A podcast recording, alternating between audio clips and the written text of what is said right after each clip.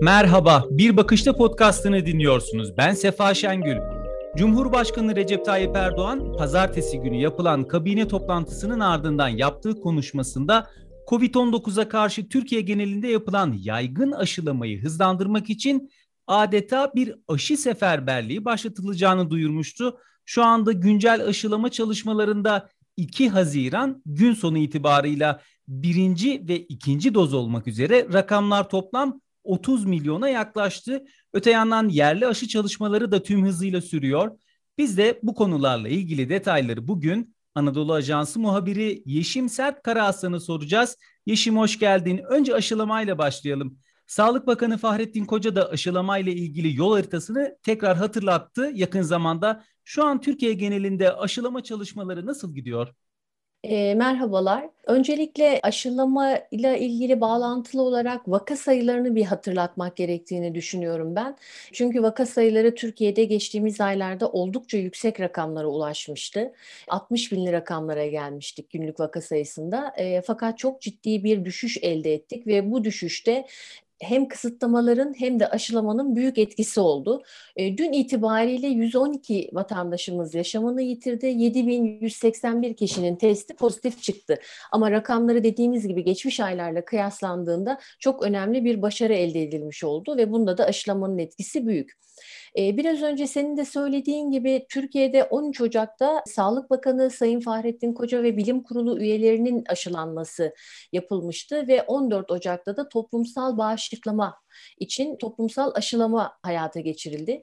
Bu kapsamda ilk olarak öncelik risk grubunda yer aldığı için sağlık çalışanları için başlamıştı aşılama takvimi. Şu an nereye geldik dersek şu an 50 yaş ve üstündekilere tanımlama yapıldı. Bu doğrultuda ikinci aşamanın son basamağı tamamlanıyor. Bu aşamadan sonra ise e, aşılama takviminde üçüncü aşamaya geçilecek. Bakan Koca dün akşam saatlerinde bir paylaşımda bulundu. Önümüzdeki hafta aşılama pro- programında yeni bir döneme başlanacağını bilgisini verdi. 7 Haziran pazartesi gününden itibaren yaş sınırı olmaksızın tüm öğretmenlerimiz aşı olabilecekler ve burada Sayın Koca bu güce güvenin aşı ile bağışıklık kazanacak ve salgını gündemimizden çıkaracağız şeklinde bir açıklamada bulundu. Dediğimiz gibi bu aşamadan sonra üçüncü basamağa yani üçüncü aşamaya geçilecek. Üçüncü aşamanın ilk basamağı ise 40-49 yaş grubundakilerin aşılanmasıyla başlanacak ve 18-29 yaş grubundakileri aşı hakkının tanımlanmasıyla da sürecek. Aşı teminine paralel olarak aşılama bakan Koca'nın ifadesiyle geçtiğimiz bilim kurulu toplantısında Sayın Uğur Şahin de hatırlarsak toplantıya katılmıştı, e, yayına bağlanmıştı. Yine Bakan Koca'nın ifadesiyle Uğur Hoca'nın söylediği şekilde eğer 30 milyon aşı gelir, takvim işlerse Haziran sonu aşı takvimine ilişkin bilgi verdi. 20 yaşa kadar inebilecek dedi. Ama burada altını çizmemiz gerekiyor. Toplumsal bağışıklığın kazanabilmesi için öncelikle bu bir küresel savaş virüsle ilgili bütün dünya ülkelerinde toplumsal bağışıklığın kazanılması lazım. Bunun için ülkemizde de bağışıklama oranının en az %60, %70'lere e, ulaşması gerekiyor. Şu an Türkiye'de Sinovac ve BioNTech aşıları uygulanıyor. Bunun dışında Sputnik V ve Rusya ile Sputnik V'nin de temin edilmesi için bir anlaşma yapıldığını hatırlatalım.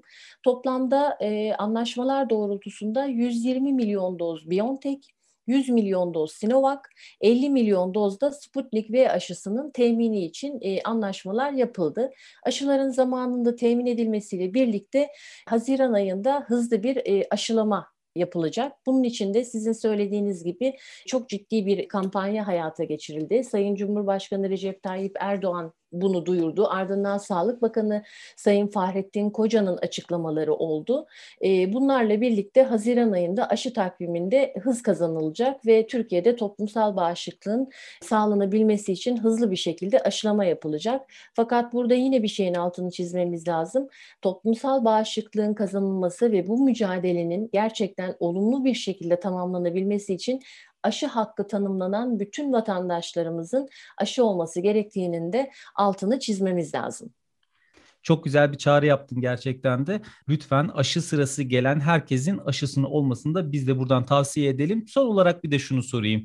Peki Bir yandan da yerli aşı çalışmaları yürütülüyor. Projeye tabii ki Sağlık Bakanlığı'nın yanında Sanayi ve Teknoloji Bakanlığı uhdesinde TÜBİTAK da destek veriyor. Şu anda yerli aşı çalışmalarımız ne durumda?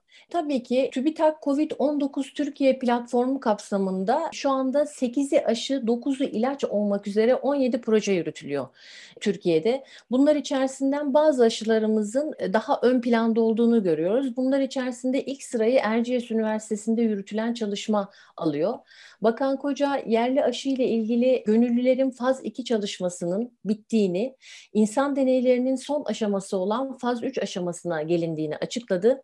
Faz 3 aşaması da eğer başarılı bir şekilde tamamlanırsa Eylül ayına doğru acil kullanım onayı alabiliriz açıklamalarında bulundu ve testler başarıyla geçer geçmez de klinik kullanımı en kısa sürede tamamlanacaktır müjdesini verdi Erciyes Üniversitesi'ndeki yürütülen çalışmaya ilişkin. Yine üniversitenin rektörü Sayın Profesör Doktor Mustafa Çalış tarafından bir açıklama yapıldı çalışmalara ilişkin. Faz 2 çalışmasında aşılanan gönüllülerin tamamında antikor oluştuğunu söyledi. Bu çok değerli bir bilgiydi. Rektör Çalış antikorun %100 çıkması önemli ama diğer etkinlik parametreleri de çok iyi gidiyor açıklamasında bulundu. Faz 3 çalışmaları 20-30 merkezde yapılması düşünülüyor Erciyes Üniversitesi'nin e, yürüttüğü çalışmanın. Bir diğer önemli aşı çalışması ise virüs benzeri parçacık temelli aşı olan VLP aşısı virüs benzeri parçacık temelli aşı adayı 30 Mart'ta Dünya Sağlık Örgütü'nün COVID-19 aşı adayları listesinde yer alarak dünyada bu türde klinik aşamaya geçen dördüncü aşı adayı oldu. Bu da çok değerli bir aşama. TÜBİTAK Başkanı Sayın Hasan Mandal'dan bir açıklama geldi çalışmalara ilişkin. COVID-19 salgınına karşı geliştirilen bu aşının bu yıl Kasım-Aralık gibi kullanılır hale getirilmesinin planlandığını bildirdi. Bunun dışında bu aşıya ilişkinde gönüllü farkındalığı yaratılması gerekiyor. Bununla ilgili olarak da gönüllüler bu çalışmalara katılmak isterlerse TÜBİTAK COVID-19 Türkiye platformu ile Ankara Onkoloji Eğitim ve Araştırma Hastanesi'nin internet sitesine başvuruda bulunabilirler. Buradan vatandaşlarımıza bunu da hatırlatalım. Bu iki aşının dışında yürütülen iki önemli aşımız daha var. Bunlardan biri yenilikçi inaktif aşı adayı. O da şu an faz 1 çalışmaları tamamlanmak üzere. Bir diğer aşımız da faz 1 başlama aşamasında şu an itibariyle. Ee, Yeşim Sert Karaaslan'a vermiş olduğu kıymetli bilgiler için teşekkür ederiz. İnşallah diyoruz ki Sağlık Bakanı Sayın Fahrettin Koca'nın da belirttiği gibi maskelerin yüzümüzü terlettiği son yaz olur diye e, biz de buradan dileklerimizi iletelim. Anadolu Ajansı'nın podcast yayınlarını Twitter'da AA Sesli hesabında paylaşıyoruz. Bizi dinlediğiniz Spotify, SoundCloud, Apple Podcast gibi uygulamalarda Anadolu Ajansı podcast'a abone olmayı unutmayın lütfen diye tekrar hatırlatalım. Bir bakışta burada sona erdi. Hoşçakalın.